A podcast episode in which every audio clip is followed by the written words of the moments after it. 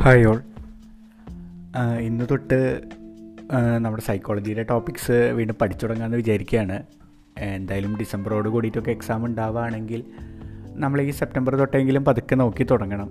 കാരണം ഒരുവിധം സബ്ജക്ട്സ് എഴുതണമെങ്കിൽ നമുക്കൊരു നയന്റി ഡേയ്സ് എങ്കിലും വേണം കവർ ചെയ്യണമെങ്കിൽ എല്ലാ ടോപ്പിക്സും അപ്പോൾ ഇന്ന് തൊട്ട് പഠിക്കുന്ന ടോപ്പിക്സ് ചെറുതായിട്ട് സമയത്തിനനുസരിച്ചിട്ട് പോഡ്കാസ്റ്റായിട്ടും ഷെയർ ചെയ്യാം.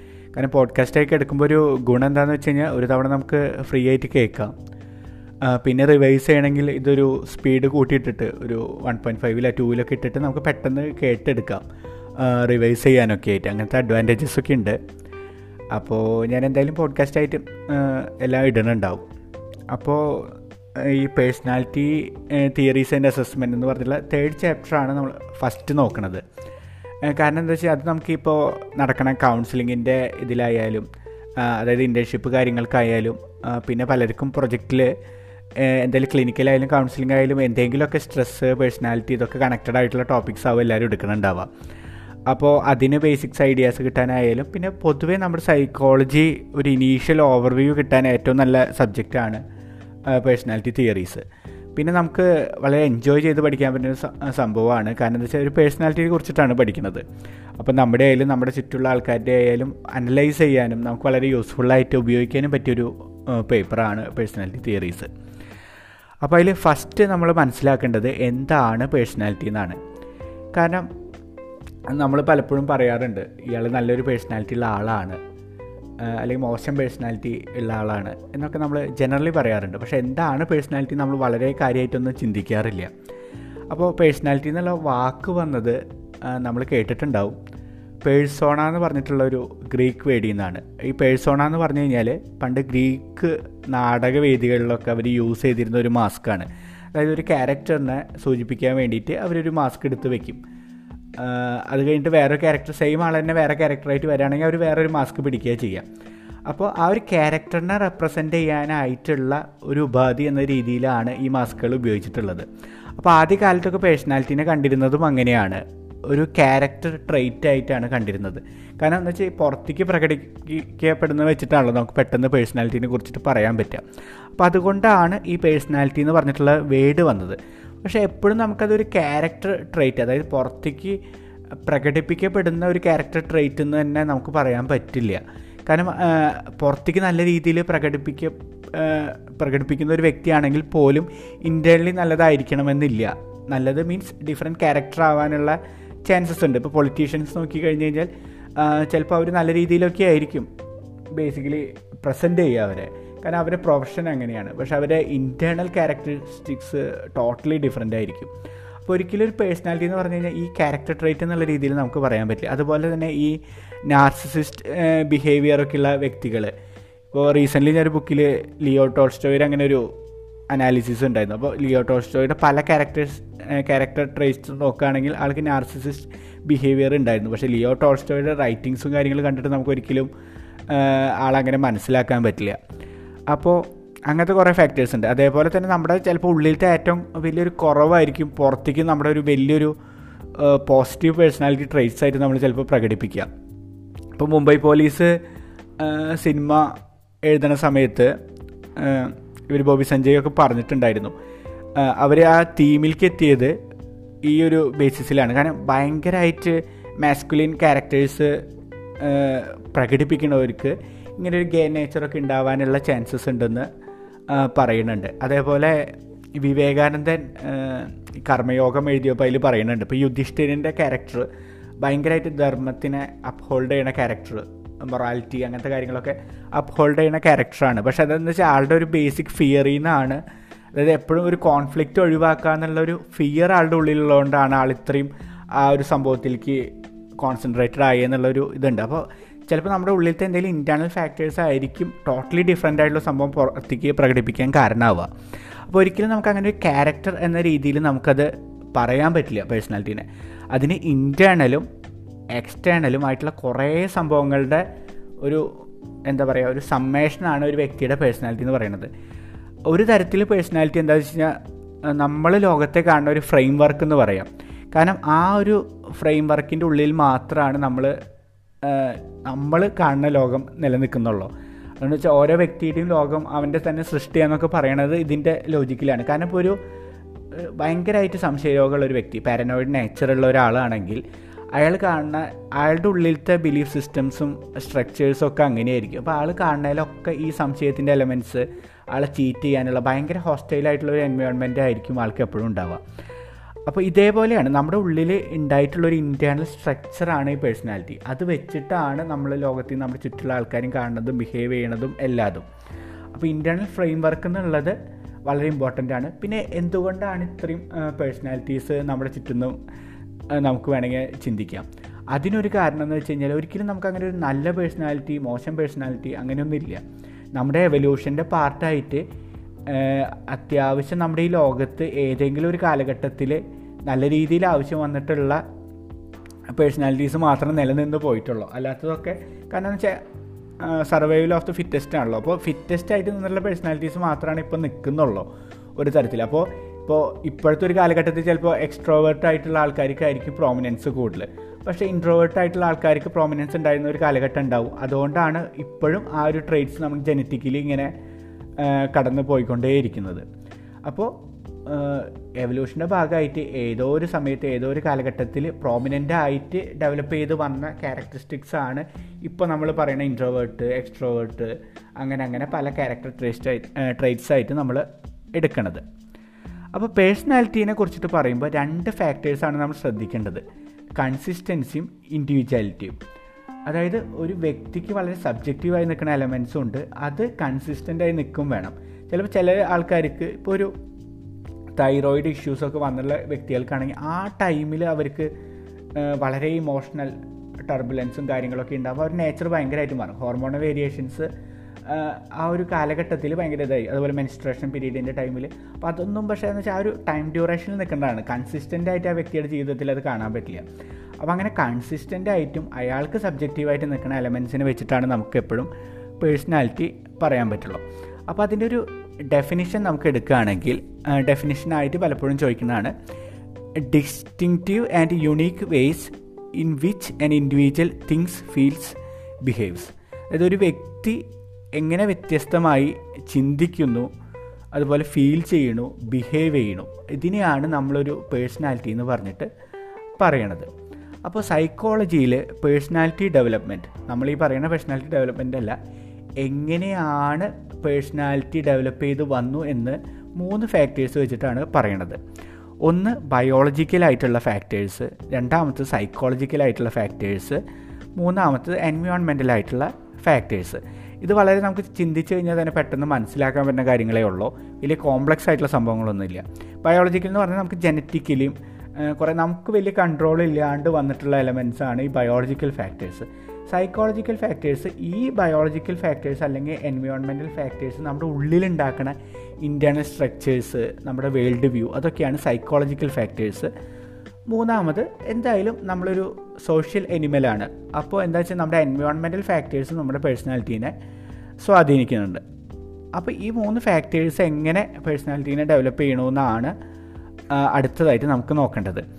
അത് പലപ്പോഴും ചോദിക്കുന്നതാണ് എങ്ങനെ ബയോളജിക്കൽ ഫാക്ടേഴ്സ് എഫക്റ്റ് ചെയ്യണോ? എങ്ങനെ സൈക്കോളജിക്കൽ എഫക്റ്റ് ചെയ്യണോ? എങ്ങനെ എൻവയോൺമെന്റൽ എന്ന് പറഞ്ഞിട്ട് പല രീതിയിൽ ആറ് മാർക്കിന്റെയും നമ്മുടെ പത്ത് മാർക്കിന്റെയൊക്കെ ക്വസ്റ്റ്യൻസിൽ കാണാൻ സാധിക്കും. അപ്പോൾ ബയോളജിക്കൽ ഫാക്ടേഴ്സിൽ ഫസ്റ്റ് വൺ എന്ന് പറയുന്നത് ബോഡി ബിൽഡാണ് നമ്മുടെ ബോഡി ഷേപ്പ് എങ്ങനെ നമ്മുടെ പേഴ്സണാലിറ്റീനെ ഡിപ്പെൻഡ് ചെയ്യണമെന്ന് അപ്പോൾ അതിൽ മൂന്ന് ബോഡി ടൈപ്സ് ആണ് അവർ പറയണത്.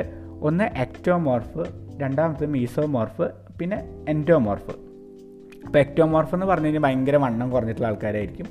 മീസോമോർഫ് എന്ന് പറഞ്ഞു കഴിഞ്ഞാൽ മസ്കുലറായിട്ട് നമ്മുടെ സൽമാൻ ഖാന്റെയൊക്കെ പോലെ നല്ല മസിൽ ബോഡിയൊക്കെ ആയിട്ടുള്ള ആൾക്കാർ എന്റോമോർഫ് എന്ന് പറഞ്ഞു കഴിഞ്ഞാൽ നല്ല ചബ്ബിയായിട്ട് നമ്മൾ സുമോഗുസ്തികാരൊക്കെ പോലെ നല്ല ചബ്ബി നേച്ചറിലുള്ള ആൾക്കാർ അപ്പോൾ ഇതെങ്ങനെ പേഴ്സണാലിറ്റീനെ സ്വാധീനിക്കണമെന്ന് പറഞ്ഞു കഴിഞ്ഞാൽ പൊതുവേ നമുക്കറിയാം. നമ്മളെന്ന് വെച്ചാൽ ഭയങ്കര വണ്ണം കുറഞ്ഞ ആൾക്കാർ വണ്ണം കുറയുക എന്നുള്ളതൊരു മോശം ക്യാരക്ടറിസ്റ്റിക്സ് ആയിട്ടാണ് പൊതുവേ നമ്മൾ കാണുക അതിനൊരു എവല്യൂഷണറി ഫാക്ടറും ഉണ്ട് അങ്ങനത്തെ ഒരു തോട്ടിന് പിന്നിൽ കാരണം പണ്ടൊന്നും ഈ വണ്ണം കുറഞ്ഞിട്ടുള്ള ആൾക്കാർ ഭയങ്കരമായിട്ട് സർവൈവ് ചെയ്യാൻ ബുദ്ധിമുട്ടാണ്. അന്നത്തെ ഒരു എൻവയോൺമെന്റിലൊക്കെ അപ്പോൾ എന്തുകൊണ്ടും ഈ വണ്ണം കുറഞ്ഞ ആൾക്കാർക്ക് അതായിട്ട് അസോസിയേറ്റ് ചെയ്തിട്ടൊരു ഷൈനെസ് കാരണം അവർക്ക് പ്രസന്റ് ചെയ്യാനുള്ള ഒരു ബുദ്ധിമുട്ട് എല്ലാവരും അവോയ്ഡ് ചെയ്യണമെന്നുള്ളൊരു തോന്നൽ അങ്ങനത്തെയൊക്കെ ഒരു ഈ വണ്ണം കുറവിനോട് ചേർന്നിട്ട് നമ്മുടെ ബ്രെയിനിൽ എംബഡഡ് ആയിട്ട് കിടക്കുന്നുണ്ട്. അപ്പോൾ പൊതുവേ എല്ലാവരും കാര്യമല്ല പൊതുവെ ഈ വണ്ണം കുറഞ്ഞ വ്യക്തികൾക്ക് ഈ നെർവസ്നെസ്സും ഷൈനെസ്സും അങ്ങനെയൊക്കെയുള്ള ഫാക്ടേഴ്സ് അസോസിയേറ്റ് ആയിട്ട് കിടക്കുന്നുണ്ടാവും. പക്ഷേ അവർക്ക് എന്താ വെച്ചാൽ സ്പീഡ് എൻഡുറൻസ് ഒക്കെ കൂടുതലായിരിക്കും. എൻഡോമോർഫിനൊക്കെ വെച്ച് നോക്കുകയാണെങ്കിൽ പക്ഷേ മെസ്കുലാർ എന്ന് പറഞ്ഞു കഴിഞ്ഞാൽ പൊതുവേ അവർക്ക് എന്താ വെച്ച് കഴിഞ്ഞാൽ ഇന്റലിജന്റ് ആണ് സർവൈവൽ സ്കിൽസ് കാര്യങ്ങളൊക്കെ കൂടുതലായിരിക്കും ഫിസിക്കലി ഫിറ്റ് ആണ് എനർജറ്റിക് ആണ്. അപ്പോൾ ആക്റ്റീവായിട്ട് നിൽക്കുന്നവരായിരിക്കും ഈ മെസ്കുലാർ ടൈപ്പുള്ള ആൾക്കാർ എന്റെ മോർഫ് എന്ന് പറഞ്ഞു കഴിഞ്ഞാൽ വളരെ പ്ലഷർ സീക്കിംഗ് ആയിരിക്കും. കാരണം അവരങ്ങനത്തെ ഒരു സോഷ്യൽ നേച്ചർ ആയിരിക്കും വളരെ പ്രഷർ സീക്കിംഗ് ആയിരിക്കും. അങ്ങനത്തെ ക്യാരക്ടറിസ്റ്റിക്സ് ഒക്കെ ഉണ്ടാവും. ഇത് എല്ലാ വണ്ണം കൂടിയവരും വണ്ണം കുറഞ്ഞവരും ഇങ്ങനെ ആവണം എന്നല്ല. ഈ ബോഡി ടൈപ്പ് ഇങ്ങനെ നമ്മുടെ പേഴ്സണാലിറ്റീനെ ഡെവലപ്പ് ചെയ്യാനോ ഇൻഫ്ലുവൻസ് ചെയ്യാനുള്ള ചാൻസസ് ഉണ്ടെന്നാണ് പറയുന്നത് അതാണ് ഫസ്റ്റത്തെ നമ്മുടെ ബയോളജിക്കൽ ഫാക്ടർ രണ്ടാമത് ഫിസിക്കൽ അട്രാക്റ്റീവ്നെസ് ഫിസിക്കൽ അട്രാക്റ്റീവ്നെസ് എന്ന് പറയുമ്പോൾ ഫിസിക്കലി അട്രാക്റ്റ് ആയിട്ടുള്ള ആൾക്കാരോട് ഇപ്പോൾ ചെറിയ കുട്ടികളൊക്കെ ആണെങ്കിൽ നമുക്ക് കണ്ടറിയാം. അവരെ നമുക്ക് പെട്ടെന്ന് ചീത്ത പറയാൻ അവർ ക്യൂട്ടായിട്ടൊന്ന് ചിരിച്ചു കഴിഞ്ഞാൽ പിന്നെ നമുക്ക് ചീത്ത പറയാൻ തോന്നില്ല. പക്ഷെ ലെസ് ഫിസിക്കലി അട്രാക്റ്റീവ് ആയവരോട് നമുക്ക് അത്രയൊരു അറ്റാച്ച്മെന്റ് തോന്നണമെന്നില്ല. അപ്പോൾ എപ്പോഴും നമുക്ക് ഫിസിക്കലി അട്രാക്റ്റീവ് ആയവരെ കൂടുതൽ സപ്പോർട്ട് ചെയ്യാനും അത് ഇവൻ ഈ ബയസസിലൊക്കെ പറയുന്നുണ്ട് ഫിസിക്കലി അട്രാക്റ്റീവ് ആയ ആൾക്കാർ മോശം ആൾക്കാരല്ല എന്നുള്ള തോന്നാനുള്ള ടെൻഡൻസീസൊക്കെ നമുക്ക് കൂടുതലാണ്. അപ്പോൾ അതന്നെ അവരോട് നമ്മൾ ഭയങ്കര ഹാർഷായിട്ട് പറയില്ല മാക്സിമം സപ്പോർട്ട് ചെയ്യും പിന്നെ അവർ നല്ല ആൾക്കാരാന്നുള്ള തോന്നലൊക്കെ ജനറലി ഉണ്ടാവും. അപ്പോൾ അതൊക്കെ കാരണം അവരുടെ പേഴ്സണാലിറ്റി അങ്ങനെ ഡെവലപ്പ് ചെയ്ത് വരാനായിട്ടുള്ള ചാൻസസ് ഉണ്ട്. അതാണ് ഫിസിക്കൽ അട്രാക്റ്റ് അപ്പോൾ എന്താ സോഷ്യൽ സപ്പോർട്ട് കിട്ടുമ്പോൾ അവരും അത്രയും പ്ലസന്റ് ആയിട്ടും നല്ല രീതിയിലും അവരും ബിഹേവ് ചെയ്യും. മറ്റവരാന്ന് വെച്ചാൽ എപ്പോഴും മോശം കാര്യങ്ങളാവും ചിലപ്പോൾ അവരോട് പറയാം. അപ്പോൾ അവരൊരു ഐസൊലേറ്റഡ് ആവും ഇൻട്രോവേർട്ടഡ് ആവും അങ്ങനത്തെയൊക്കെ നേച്ചേഴ്സ് ഉണ്ട്.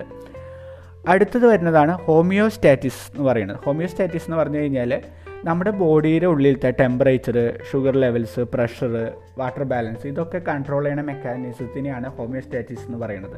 അപ്പോൾ ഇത് എപ്പോഴും ബാലൻസ്ഡ് ആയിട്ട് നിൽക്കണം നമ്മുടെ ഉള്ളിൽ ഇതിന് ഇംബാലൻസസ് വരുമ്പോഴാണ് ഈ ഹോർമോണൽ വേരിയേഷൻസ് കാര്യങ്ങൾ ഞാൻ തൈറോയിഡിന്റെ കാര്യമൊക്കെ പറഞ്ഞല്ലോ.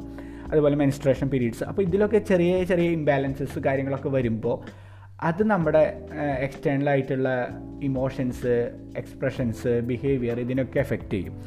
അപ്പോൾ ഈ ഹോമിയോസ്റ്റാറ്റിസ് കറക്റ്റ് ബാലൻസ്ഡ് ആയി നിന്നാൽ മാത്രമാണ് നമുക്കൊരു നല്ല പേഴ്സണാലിറ്റി ഡെവലപ്മെന്റ് ഉണ്ടാവുള്ളൂ അതുകൊണ്ട് തന്നെ ഇപ്പോൾ നമ്മൾ കൗൺസിലിങ്ങിനൊക്കെ പോകുമ്പോൾ ഫസ്റ്റ് അവർ ചെയ്യേണ്ടത് നമ്മൾ ഡയറ്റും റുട്ടീനൊക്കെ ഒന്ന് കറക്റ്റ് ചെയ്യുക എന്നുള്ളതാണ് അതിന്റെ മെയിൻ പർപ്പസ് ഈ ഹോമിയോസ്റ്റാറ്റിസ് ആ ഒരു ഡിസിക്വിലിബ്രിയത്തിൽ നിന്ന് തിരിച്ച് ഇക്വിലിബ്രിയത്തിലേക്ക് കൊണ്ടുവരിക എന്നുള്ളതാണ് അപ്പോൾ ഈ ഹോമിയോസ്റ്റാറ്റിസ് അതായത് ബോഡിയുടെ ഉള്ളിലത്തെ ടെമ്പറേച്ചർ ഷുഗർ ലെവൽസ് കാര്യങ്ങളൊക്കെ കൺട്രോൾ ചെയ്യാന്നുള്ള എലമെന്റ് രണ്ടാമത് ഫിസിക്കൽ അല്ല നമ്മളിപ്പോൾ നാലാമതെത്തി. അത് ഫിസിക്കൽ ഡിഫക്ട്സ് ആണ്.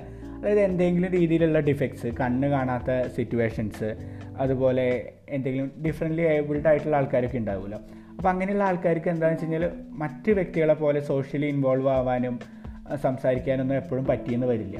അപ്പോൾ അങ്ങനെ വരുമ്പോൾ എന്താ വെച്ചാൽ അവർ കുറച്ചും കൂടി ഒതുങ്ങി കൂടാനും ഇൻട്രോവേർട്ട് നേച്ചർ ആവാനൊക്കെ ഉള്ള ചാൻസസ് കൂടുതലാണ്. ചിലപ്പോൾ അവർക്ക് റിലേഷൻഷിപ്പിൽ വലിയ ട്രസ്റ്റ് ഉണ്ടാവില്ല. എല്ലാവരോടും ചിലപ്പോൾ മൊത്തം വേൾഡിനോട് തന്നെ ഒരു ദേഷ്യം ഉണ്ടാവും. അവരിങ്ങനെയായി എന്നൊക്കെ ചിന്തിച്ചിട്ട് ചിലവർ നല്ല രീതിയിൽ റിക്കവർ ചെയ്ത് വരുന്നവരുണ്ട്. പക്ഷേ ഇതേ രീതിയിൽ ഫിസിക്കൽ ഡെഫിസിറ്റ്സ് ഫിസിക്കൽ ഡിഫക്ട്സ് ഉണ്ടാകുമ്പോൾ അവരുടെ പേഴ്സണാലിറ്റി ഇൻഫ്ലുവൻസ്ഡ് ആവാനുള്ള ചാൻസസ് ഉണ്ട്. പിന്നെ ഹെൽത്ത് കണ്ടീഷൻസ് ഹെൽത്ത് കണ്ടീഷൻസ് നമുക്കറിയാലോ. നല്ല ഹെൽത്തി കണ്ടീഷൻസ് ആണെങ്കിൽ നമ്മൾ അതിന്റേതായൊരു ഒരു എനർജി എനർജറ്റിക് ആയിട്ടുള്ള നേച്ചറും പ്ലസന്റ് ആയിട്ടുള്ള നേച്ചറും നമുക്ക് ഉണ്ടാവും എന്തെങ്കിലും അസുഖങ്ങൾ കാര്യങ്ങളൊക്കെ ഉണ്ടാവുമ്പോൾ അത് അതേ രീതിയിൽ നമ്മളെ എഫക്റ്റ് ചെയ്യും. ചിലപ്പോൾ ഒരു എന്തെങ്കിലും ഒരു ഡിസീസ് വരെ മതി നമ്മുടെ പേഴ്സണാലിറ്റി ടോട്ടലി മാറ്റാം വളരെ പ്ലസന്റ് ആയിട്ട് എനർജറ്റിക് ആയിട്ട് നടന്ന ആൾക്കാർ ചിലപ്പോൾ ഒരു ടെസ്റ്റ് ചെയ്തിട്ട് ക്യാൻസർ ആണെന്നൊക്കെ അറിഞ്ഞു കഴിഞ്ഞാൽ ചിലപ്പോൾ അതോടുകൂടി അവർ തകർന്നു പോകും. പിന്നെ ടോട്ടലി ഡിഫറെന്റ് ആയിരിക്കും ഗ്ലൂമി ആയി ഡിപ്രസ്ഡ് ആയിട്ടുള്ള നാച്ചുറലിക്കൊക്കെ അവർ മാറാനുള്ള ചാൻസസ് ഉണ്ട്.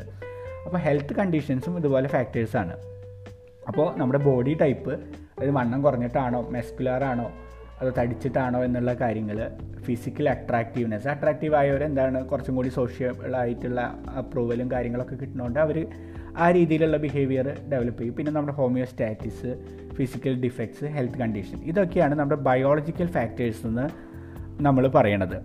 ഇനി അടുത്തതാണ് സൈക്കോളജിക്കൽ ഫാക്ടേഴ്സ് എങ്ങനെയാണ് നമ്മുടെ ഇന്നറായിട്ടുള്ള ഫാക്ടേഴ്സ് നമ്മളെ ഇൻഫ്ലുവൻസ് ചെയ്യണത്? അതിൽ ഫസ്റ്റത്തെയാണ് ഇന്റലക്ച്വൽ ഡിറ്റർമിനൻസ് അതായത് നമ്മുടെ ഐ ക്യു ലെവൽ പൊതുവെ എന്താ വെച്ചാൽ ഇന്റലിജന്റ് ആയിട്ട് നിൽക്കുന്ന ആൾക്കാർക്ക് എപ്പോഴും ഒരു അക്സെപ്റ്റൻസ് കിട്ടും.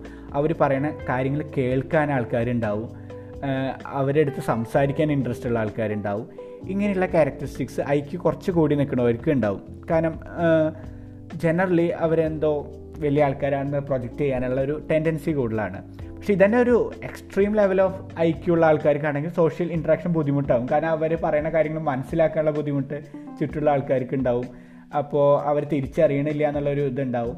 അപ്പോൾ ഒരു ബാലൻസ്ഡ് ഐ ക്യു ലെവലാണ് ഉള്ളതെന്ന് വെച്ച് കഴിഞ്ഞാൽ നല്ല രീതിയിൽ സോഷ്യബിളായിട്ട് കൊണ്ടുപോകുക ഹൈ ആയാലും ലോ ആയി കഴിഞ്ഞ് കഴിഞ്ഞാലും അതിന്റേതായ കോൺഫ്ലിക്ട്സ് ഒരു സോഷ്യൽ ഗ്രൂപ്പിൽ നിന്ന് അവർക്ക് ഉണ്ടാവാനുള്ള ചാൻസസ് ഉണ്ട്. അടുത്തതാണ് ഇമോഷണൽ ആയിട്ടുള്ള എലമെന്റ്സ് നമുക്കെപ്പോഴും എപ്പോഴും പ്രീഡോമിനന്റ് ആയിട്ടുള്ളൊരു ഇമോഷണൽ സ്ട്രക്ചർ ഉണ്ടാവും ചിലരെന്താ വെച്ചാൽ ഭയങ്കര പ്ലസന്റ് ആയിട്ട് എല്ലാം ഈസി മാനറിൽ ഒരു ഫണ്ണി ലെവലിൽ എടുക്കുന്ന ആൾക്കാരുണ്ടായിരിക്കും. ചിലരെല്ലാം ഭയങ്കര സീരിയസ് ആയിട്ട് ഭയങ്കര സംശയത്തോടു കൂടി ട്രസ്റ്റ് ഇഷ്യൂസൊക്കെ ഉള്ള ആൾക്കാരുണ്ടായിരിക്കും. അപ്പോൾ നമ്മുടെ ഉള്ളിലത്തെ പ്രീഡോമിനന്റ് ഇമോഷൻ അത് ജനറ്റിക്കലി ഉണ്ടാവുന്ന ഒരു സംഭവമാണ്. ആ ഇമോഷൻസ് നമ്മുടെ പേഴ്സണാലിറ്റി ഡെവലപ്മെന്റിനെ ഇൻഫ്ലുവൻസ് ചെയ്യുന്നുണ്ട്. ഇനി അവർക്ക് ചെറുപ്പത്തിൽ കിട്ടിയിട്ടുള്ള ലവ് ആൻഡ് അഫെക്ഷൻ അതായത് നന്നായിട്ട് ഓവർ പ്രൊട്ടക്റ്റീവായിട്ടൊക്കെ കുട്ടികളെ കൊണ്ട് നടക്കുകയാണെങ്കിൽ അവർക്ക് ഡി ന്യൂറോട്ടിക് ഡിസോർഡേഴ്സ് വരാനുള്ള ചാൻസസ് കൂടുതലാണെന്നാണ് ഫ്രോയിഡൊക്കെ പറയണത്. നമ്മൾ വളർത്തി വഷളാക്കാന്നൊക്കെ പറയില്ലേ? അതേപോലെ ഭയങ്കര ഓവർ കെയറിങ് ഓവർ പ്രൊട്ടക്റ്റീവ്നെസ് ഒക്കെ ഉണ്ട്. അവർ സ്വന്തമായിട്ട് ഡിസിഷൻസ് എടുക്കാൻ പറ്റില്ല. എന്തെങ്കിലും എല്ലാ കാര്യങ്ങളും ചെയ്തു കൊടുത്തിട്ട് സ്വന്തമായിട്ട് ഒരു കാര്യം ചെയ്യുന്ന സിറ്റുവേഷൻ വരുമ്പോൾ അവർക്ക് ഭയങ്കര സ്ട്രെസ്സ് കാര്യങ്ങളൊക്കെ വരിക. അങ്ങനത്തെ ഉള്ളൊരു നാച്ചുറലിക്കൊക്കെ പോകാനുള്ള ചാൻസസ് ഉണ്ട്. എന്നാൽ ഈ അഫെക്ഷൻ കാര്യങ്ങളൊക്കെ വളരെ കുറഞ്ഞ വ്യക്തികൾക്കും ഇതേപോലെ ഈ കണ്ടക്ട് ഡിസോർഡേഴ്സ് പോലെയുള്ള സൊസൈറ്റി ആയിട്ട് എങ്ങനെ റിലേഷൻഷിപ്പ് ബിൽഡ് ചെയ്യണം അങ്ങനത്തെ കാര്യങ്ങളൊക്കെ അറിയാനുള്ള ബുദ്ധിമുട്ടുണ്ടാവും. കാരണം പൊതുവെ ഇങ്ങനെ ഒരു ഈ ഓർഫനേജിലൊക്കെ വളർന്ന കുട്ടികൾ മാരേജൊക്കെ കഴിഞ്ഞ് വരുമ്പോൾ ശ്രദ്ധിച്ചറിയാം. അവർക്ക് എന്താ വെച്ച് കഴിഞ്ഞാൽ അവർക്കൊരു സോഷ്യൽ സപ്പോർട്ട് കിട്ടിയിട്ടില്ല. അപ്പോൾ അവരെ സംബന്ധിച്ച് മെയിൻ ഹസ്ബൻഡാണ് അപ്പോൾ എന്തെങ്കിലും തരത്തിൽ അവിടെ നിന്നൊക്കെയുള്ള പ്രശ്നങ്ങൾ ഉണ്ടാകുമ്പോൾ അവർ പെട്ടെന്ന് ഡിപ്രസ്ഡ് ആവണമൊക്കെ കാണാം. അപ്പോൾ ഈ ഈ ലവ് ആൻഡ് അഫെക്ഷൻ എന്നുള്ളത് വലിയൊരു ഫാക്ടറാണ് എത്രത്തോളം അത് കിട്ടണു എത്രത്തോളം അത് കിട്ടാതെ പോകുന്നു ഇതൊക്കെ നമ്മുടെ പേഴ്സണാലിറ്റി ഡെവലപ്മെന്റിനെ ബാധിക്കാം. അടുത്താണ് സെൽഫ് ഡിസ്ക്ലോഷർ എന്ന് പറയുന്നത്. അത് എത്രത്തോളം നമ്മൾ നമ്മുടെ ഇമോഷൻസ് എക്സ്പ്രസ് ചെയ്യണു അത് പൊതുവേ ജനറലി എന്താണെന്ന് വെച്ച് കഴിഞ്ഞാൽ ഈ ഇമോഷൻസൊക്കെ നല്ല രീതിയിൽ എക്സ്പ്രസ് ചെയ്യുന്ന ആൾക്കാർക്ക് സ്ട്രെസ് ലെവൽസും കാര്യങ്ങളൊക്കെ കുറവായിരിക്കും. അവർ ചൂടായി അത് കഴിഞ്ഞ് അവരത് വിട്ടുപോയി. അല്ലെങ്കിൽ അവർ പൊട്ടിച്ചിരിച്ചു കാര്യങ്ങളൊക്കെ വന്നു. ഇതൊക്കെ ഫ്രീ ആയിട്ട് ചെയ്യുന്ന ആൾക്കാർക്ക് ഇന്റർണൽ സ്ട്രെസ്സ് ഇഷ്യൂസ് ആങ്സൈറ്റി ഇഷ്യൂസൊക്കെ കുറവായിരിക്കും. എന്നാൽ പൊതുവെ ഇതൊന്നും അധികം എക്സ്പ്രസ് ചെയ്യാണ്ട് പോസിറ്റീവായിട്ടുള്ള ചിലപ്പോൾ ചില ആൾക്കാർ പോസിറ്റീവായിട്ടുള്ള എക്സ്പ്രസ് ചെയ്യും പക്ഷെ നെഗറ്റീവായിട്ടുള്ള ബാക്കിയുള്ളവർ എന്ത് വിചാരിക്കും? അവർ വിഷമിക്കേണ്ടെന്ന് കരുതി നമ്മൾ ഉള്ളിൽ ഒതുക്കും. അപ്പോൾ അങ്ങനെയുള്ള വ്യക്തികൾക്കും സ്ട്രെസ് ലെവൽസ് കൂടുതലായിരിക്കും. അപ്പോൾ ഈ സെൽഫ് ഡിസ്ക്ലോഷർ എത്രത്തോളം ഉണ്ടോ അതനുസരിച്ചിട്ട് നമ്മുടെ ഇന്റേർണൽ സ്ട്രെസ്സും കാര്യങ്ങളും എഫക്റ്റഡ് ആവും. അത് നമ്മുടെ പേഴ്സണാലിറ്റീനെ ബാധിക്കും. അതുപോലെ എന്താ വെച്ച് കഴിഞ്ഞാൽ ഈ ഹൈ സെൽഫ് എസ്റ്റീം ഉള്ള ആൾക്കാർക്ക് സ്ട്രെസ്സ് കാര്യങ്ങൾ കുറവാകും എന്ന് പറയുന്നു. ലോ സെൽഫ് എസ്റ്റീം ഉള്ള ആൾക്കാർക്ക് സ്ട്രെസ്സ് കാര്യങ്ങളും കൂടുതലായിരിക്കും എന്ന് പറയണം കാരണം എപ്പോഴും അവർ എന്താണെന്ന് വെച്ച് കഴിഞ്ഞാൽ അവർക്ക് ഞാൻ പറയുന്നത് ശരിയാവുമോ അല്ലെങ്കിൽ അത് പറയണോണ്ട് പ്രശ്നം ഉണ്ടാവുമോ എന്നൊക്കെയുള്ള തോട്ട്സ് കാരണം നമുക്ക് നമ്മളെ കുറിച്ചിട്ടൊരു ഉറപ്പില്ലാത്തൊരു സിറ്റുവേഷൻ ആണല്ലോ. അപ്പോൾ അവർക്ക് സ്ട്രെസ്സ് കാര്യങ്ങളും കൂടുന്നതാണ് പറയണത്. പിന്നെ ഈ ആസ്പിരേഷൻസ് കാര്യങ്ങൾ നമ്മുടെ ഡിസൈഡ്സ് കാര്യങ്ങൾ എത്രത്തോളം നമ്മുടെ പേഴ്സണാലിറ്റീനെ എഫക്റ്റ് ചെയ്യണു എന്നുള്ളതാണ്. അതായത് വളരെ അൺറിയലിസ്റ്റിക് ആയിട്ടുള്ള ആസ്പിറേഷൻസ് കാര്യങ്ങളാണ്. കാരണം വലിയ ഒരു ഇന്റലിജൻസും കാര്യങ്ങളൊന്നും ഇല്ലാത്തൊരു കുട്ടീനെ ഒരു എഞ്ചിനീയർ ആക്കണം എന്ന് പറഞ്ഞ് പഠിപ്പിച്ച് വിട്ട് കഴിഞ്ഞ് കഴിഞ്ഞാൽ അവർക്ക് എപ്പോഴും സ്ട്രഗിൾ ആയിരിക്കും. ആ സ്ട്രഗിൾസ് ഒക്കെ അവരെ പേഴ്സണാലിറ്റിയിൽ റിഫ്ലക്റ്റ് ചെയ്തുകൊണ്ടിരിക്കും. അപ്പോൾ എപ്പോഴും റിയലിസ്റ്റിക് ആയിട്ടുള്ള കാര്യങ്ങൾ നമ്മൾ നമുക്ക് പറ്റണ കാര്യങ്ങൾ എന്താണെന്ന് നമ്മുടെ സ്ട്രെങ്ത്തും വീക്ക്നെസ്സും അറിഞ്ഞുകൊണ്ട് നമ്മൾ ഇൻവോൾവ് ആയാൽ മാത്രമാണ് നല്ലൊരു പോസിറ്റീവായിട്ടുള്ളൊരു പേഴ്സണാലിറ്റി ഡെവലപ്പ് ചെയ്ത് വരുള്ളൂ. അതിൽ പോസിറ്റീവ് ആസ്പിറേഷൻസ് ഉണ്ട്. അതായത് ഒരു സക്സസ് അച്ചീവ് ചെയ്യണം എന്നുള്ള നമ്മുടെ ഡിസൈഡ്സിനാണ് പോസിറ്റീവ് ആസ്പിറേഷൻസ് എന്ന് പറയുന്നത്. നെഗറ്റീവ് ആസ്പിറേഷൻസ് ഉണ്ട്. അതായത് ഫെയിലിയർ നമ്മൾ ഒഴിവാക്കണം. എപ്പോഴും അത് ചെയ്ത് കഴിഞ്ഞാൽ പ്രശ്നമാവും. അങ്ങനെയാണെങ്കിൽ ഞാനിത് കറക്റ്റ് ചെയ്യാം. എന്നൊക്കെയുള്ള ഇത്. അപ്പോൾ ഇത് ചെയ്യണത് പ്രശ്നമാണോ? അത് ചെയ്യണോ? അങ്ങനെയൊക്കെയുള്ള സംശയങ്ങളിൽ ഇങ്ങനെ നിൽക്കുക. അത് നെഗറ്റീവ് ആസ്പിറേഷൻസ് ആണ്. പിന്നെ ഞാൻ നേരത്തെ പറഞ്ഞ റിയലിസ്റ്റിക്കും അൺറിയലിസ്റ്റിക്കും അതുപോലെ റിമോട്ട് ആസ്പിറേഷനും ഇമ്മീഡിയറ്റ് ആസ്പിറേഷനും ഉണ്ട്. അതായത് റിമോട്ട് എന്ന് പറഞ്ഞു കഴിഞ്ഞാൽ ഫ്യൂച്ചറിൽ അച്ചീവ് ചെയ്യാനുള്ളൊരു ടെൻഡൻസി ആസ്പിറേഷൻസ് മറ്റേത് പെട്ടെന്നുള്ള കാര്യങ്ങൾ അച്ചീവ് ചെയ്യാനുള്ള ആസ്പിറേഷൻസ് ഈ ജനറലി ഈ എക്സ്ട്രോവേർട്ട് ആയിട്ടുള്ള ആൾക്കാർക്ക് ഇമ്മീഡിയറ്റ് ആസ്പിറേഷൻസ് ആയിരിക്കും കൂടുതൽ ഇപ്പോൾ ഒരു കാര്യം ചെയ്തിട്ട് റിസ്ക് എടുത്തിട്ട് അത് അറ്റൈൻ ചെയ്യുക എന്നുള്ളതായിരിക്കും അവർക്ക് കൂടുതൽ ഇൻട്രോവേർട്ട് നേച്ചർ എന്ന് വെച്ചാൽ പതുക്കെ പതുക്കെ നമുക്ക് ആ ഗോളിലേക്ക് എത്താം. അധികം പെട്ടെന്നുള്ള റിസ്ക് ഒന്നും എടുക്കേണ്ട. സേഫ് സോണിൽ കൂടെ മാത്രം പോയാൽ മതി. അങ്ങനെയുള്ള നേച്ചേഴ്സ് ആയിരിക്കും. ഈ ഇൻട്രോവേർട്ട് നേച്ചറുള്ള ആൾക്കാർക്ക് ഉണ്ടാവുക.